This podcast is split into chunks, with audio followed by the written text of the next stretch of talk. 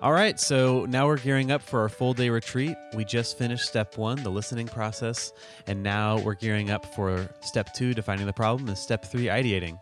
So, Elle, what can you tell us about the full day retreat?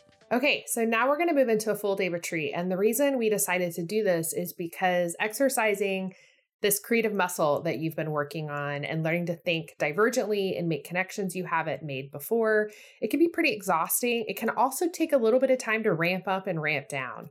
And so it's good to have at least a three or four hour session for each session. So at least three to four hours for the defining the problem and at least three to four hours for ideation session. And it's really up to you. You can get together with your leadership team, the expert listener, your creative facilitator, and make the decision about your community if you should do it all in a one full day retreat with a meal break in the middle, or if you should do two half day retreats. We just recommend not doing them too far apart and probably not splitting them up into like six one hour retreats because it's you'll waste a lot of time trying to get back into the headspace. So, with that being said, we just want to start off by talking about the most important preparation that you're going to do for this, other than having ample sticky notes present. And that is how to decide who's going to be there. So, I want to talk about a little bit about this example that I read in this wonderful book by Matthew Syed called Rebel Ideas. It's referenced at the end of this in the reference. I highly recommend every church in the Pacific Northwest leadership read this book. It talks a lot about cognitive diversity and why it's really, really important to have not just the different types of diversity that you might be seeking in your church, but also different ways of thinking in your church and why that's really, really important. And so, one of the things that he talks about in this book is how to define a problem and how you can misidentify the problem simply because you don't have enough perspectives existing in the room. So, kind of what that means is if everyone he, he calls it collective blindness. And it's this idea that we all have similar backgrounds. We've all been in this community together. We're thinking about it similarly. And so when we come up with the solution we're looking at a problem that we've come up together and that we might be using collective blindness which means we're all collectively not seeing it from a full perspective. And so he gives this really great example, and I'm going to read a direct quote and then explain it a little bit to you. It's from page 47 of the book. And he's talking about a small town in Sweden. So, in a small town in Sweden, researchers discovered that male and female driving patterns were markedly different. While men mainly commuted to and from work, women drove all over to run errands and to take care of elderly family members. They were also walked more, trudging across often unplowed intersections, sometimes with kids in tow. The town's approach to snow plowing appeared logical and neutral enough on the surface major roads first, then sidewalks. However, only by collecting and analyzing data did it become clear that men were the ones being designed around, which isn't an isolated problem. Males are often the default subjects of design, which can have a huge impact on big and critical aspects of everyday life. And so in this example, he talks a little bit more in the book about how they were trying to make decisions around, you know, simple enough problem. How do we snowplow? And they realized that because they were prioritizing men and men were commuting and they weren't prioritizing women, that actually women were falling, getting hurt. There were a lot of broken bones, accidents. And so when they made that, when they looked around, they realized that the people that were creating the policy in the room were all men, and they were the ones, most of them were making a decision. So they started inviting women into the room and asking them, hey, what routes do you take? How do you get to do your errands or take your kids to school? And so they made one switch of with that information hey, let's prioritize the sidewalks, let's clear them first. And I think, I don't know the exact quote, so I'll leave you in a cliffhanger and encourage you to read the book. But they decreased, they found a bunch of extra money in the town because people, their hospital bills lowered and insurance prices lowered. And so just by making that one switch of clearing sidewalks over the roads first, people in the town were a lot safer. They saved money in their town budget. And they would never have known that that was even a problem because they didn't have enough voices represented in the room. What do you think about that, Connor?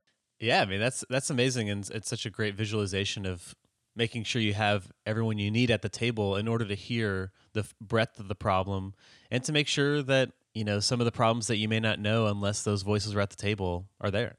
Right. So when you are deciding who is going to be at your retreat, really keep in mind this idea of cognitive diversity. You want to find people that think really, really differently and also that represent different perspectives. So, not only are you inviting people that are key stakeholders, your pastors, everyone that's involved in making a decision, because how will you make a decision if not everyone's there to represent? But also think a little bit outside the box. What other voices would be really helpful to have here when we start defining what our problem is and how we're doing solutions? Yeah, so Elle, do you have a recommendation on how many people should be invited to the full day retreat? Actually, I think this recommendation comes from you. I learned this fact from you, so I'm going to let you tell it. well, this was a part of the listening process, and we said that if you want to make sure everybody is listened to in an equal amount, six to 12 people is usually a good number.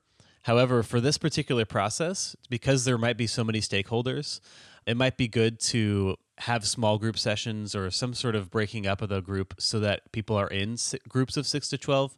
However, we want you to be able to have anybody and everybody that might be useful in this process to be present.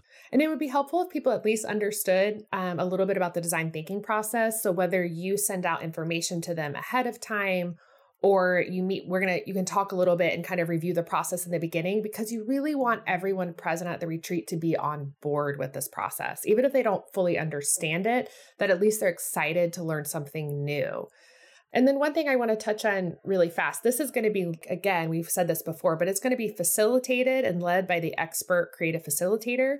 But the expert listener should be there because they really have become a wealth of holding the knowledge and the data they've been collecting. We talk a little about this in the guide, but I just want to address this idea of power and decision making really quick.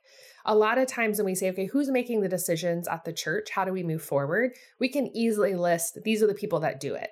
But dig a little deeper and figure out who's actually making these decisions. You know, I, I'm going to share a little bit about something that my mom always told me when I was growing up. And I have complicated feelings about this example, but she would talk about how in a relationship, you might have someone who's the head, but then you might have someone who's the neck. And the neck is the one turning the head. And everyone thinks the head is making the decisions. In fact, the neck is designed to make the head think they're making the decisions, but the neck's really in control.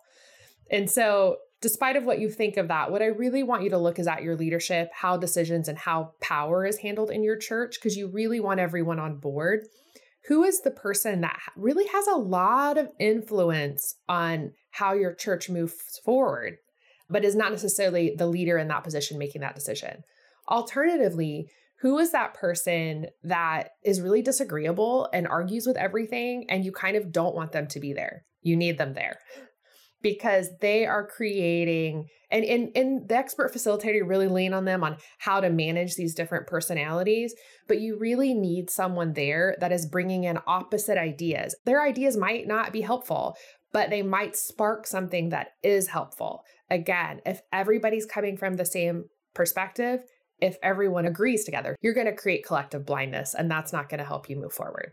Yeah. So to recap, the people we want to make sure are at this retreat are your leadership team, your pastor, your expert creative facilitator, the expert listener, the people who really make the decisions in your congregation, the really disagreeable person in your congregation, and then any voice you want to make sure is present in this process you want to have at the table. When you're inviting someone that you really want a perspective, maybe they're not really represented in your community, at least make sure they have some kind of stake in this, that they really do care. Like maybe they're not a part of your congregation, but they're a part of your town and they really do care about the solutions that you're creating because it will impact the town as well. So you don't want to just have someone and like, hey, we'd love to have your opinion, but like, hey, we would love for you to hear your voice because we know you care just as much about this town as we do. So have fun.